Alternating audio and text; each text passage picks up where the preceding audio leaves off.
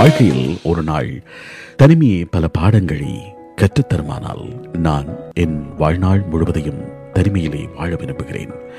தனிமையில் எனக்கு இனிமை இல்லை என்றாலும் அதில் துன்பங்கள் இல்லை என்பதை உணர்த்த மறுப்பதில்லை தனிமை. தனிமை மிகவும் வித்தியாசமானது. நாமே அதை எடுத்துக்கொண்டால் மிக இனிமையாக இருக்கும். தனிமையை மற்றவர்கள் எமக்கு கொடுத்தால் அது கசக்கும். தனிமை என்பது யாரும் இல்லாமல் இருப்பது அல்ல. நம்மை சுற்றி எல்லோரும் இருந்தாலும் நமக்காக யாரும் இல்லை என்று உணர்வதே தனிமை.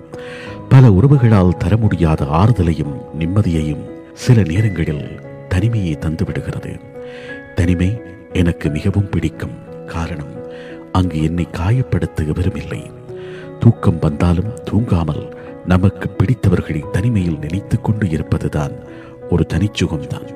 பேச யாரும் இல்லை என்பதை விட பேசுவதை கேட்க யாரும் இல்லை என்பதுதான் தனிமையின் கொடுமை.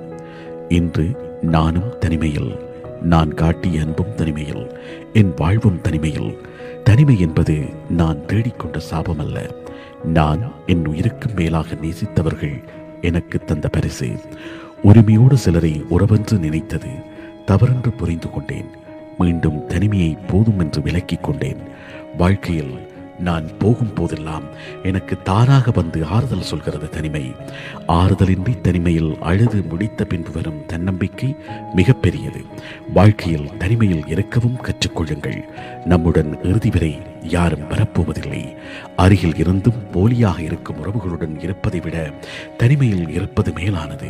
தனிமையின் வேதனையை உணர்வதற்கு யாருடைய பிரிவும் அவசியமில்லை. உணர்வுகளுக்கு மதிப்பளிக்க தெரியாத உறவுகள் போதும். பலிகளையும் வேதனைகளையும் தரும் உறவுகளுடன் இருப்பதை விட தனிமையில் இருப்பது மன நிம்மதியை தரும். போலியான உறவுகளுடன் பொய்யான வாழ்க்கை வாழ்வதை விட தனிமை ஒன்றும் கொடூரமானது இல்லை.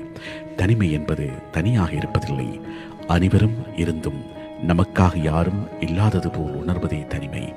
இதுவும் சில காலம்தான் இதை புரிந்து கொண்டால் தனிமை இனிமையாகும்.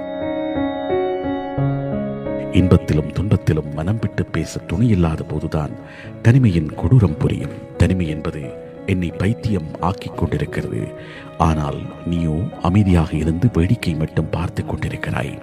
தனிமை எனக்கு மிகவும் பிடிக்கும் காரணம் ஏமாற்றிச் செல்லும் உறவுகளை விட தனிமையே நம்முடன் பல காலம் வாழ்கிறது.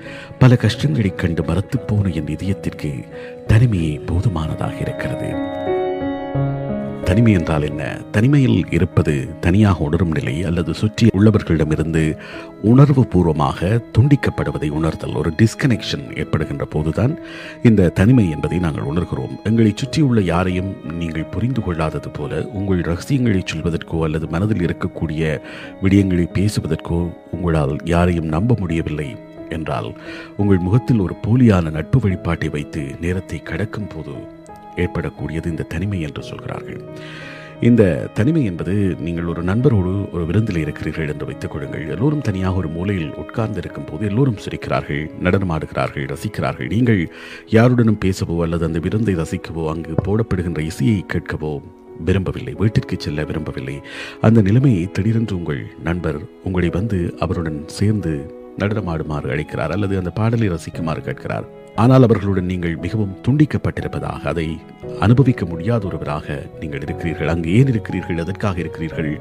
எங்களுக்கு என்ன நடக்கிறது என்று தெரியாத ஒரு நிலை ஏற்படுமாக இருந்தால் நீங்கள் தனிமையில் இருக்கிறீர்கள் என்று அர்த்தம். தனிமை என்பது ஒரு இடத்திலே எங்களுடைய இருப்பு என்பது பொருத்தமற்றதாக இருக்கிறது அல்லது என்னுடைய இருப்பு என்பது கேள்விக்குட்படுத்தப்படுகிறது என்றால் அதுதான் தனிமை. தனிமை என்பது எங்களை சுற்றியுள்ளவர்களிடமிருந்து உணர்வு ரீதியாகவும் உடல் ரீதியாகவும் முற்றிலுமாக துண்டிக்கப்படுகின்ற நிலை. இதை தனிமையின் துணை தயாரிப்பு என்றும் கூட நாங்கள் சொல்லிக்கொள்ளலாம் இது எல்லாமே ஒரு தொடர் நினைவுகளாக இருக்கிறது. தனிமையின் உணர்வு ஒரு ஜீவனை தாக்கக்கூடியதாக இருக்கிறது. அவன் அல்லது அவள் அதை புறக்கணிக்க முயற்சிக்கிறார்கள். இருந்த போதிலும் அது வாழ்க்கை நண்பர்கள் எல்லாவற்றையும் தன்னிடமிருந்து பிடுங்கிக் கொள்வது போன்ற ஒரு தோற்றத்தை ஏற்படுத்துகிறது. இதுதான் தனிமைக்கு இருக்கக்கூடிய மிகப்பெரிய சக்தி என்று சொல்லலாம். எல்லாவற்றையும் எங்களிடமிருந்து பிடுங்கி எடுத்து விடக்கூடியதாக தனிமை எங்களை தனியே தள்ளிவிடுகிறது. இரவின் தனிமை குறித்தும் அந்த பேரமைதி அதிகரிக்கும் துன்பம் குறித்தும் சங்க இலக்கியங்கள் எப்படி பேசியிருக்கின்றன?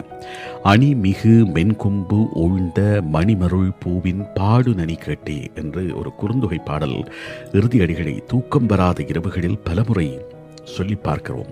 அந்த பாடலை எழுதிய கொல்லன் அழிசி சொல்கிறார் மலர் உதிர்ந்த ஒளி அவருக்கு ஊர் உறங்கிய அரவமற்ற இரவில் கேட்டதாம்.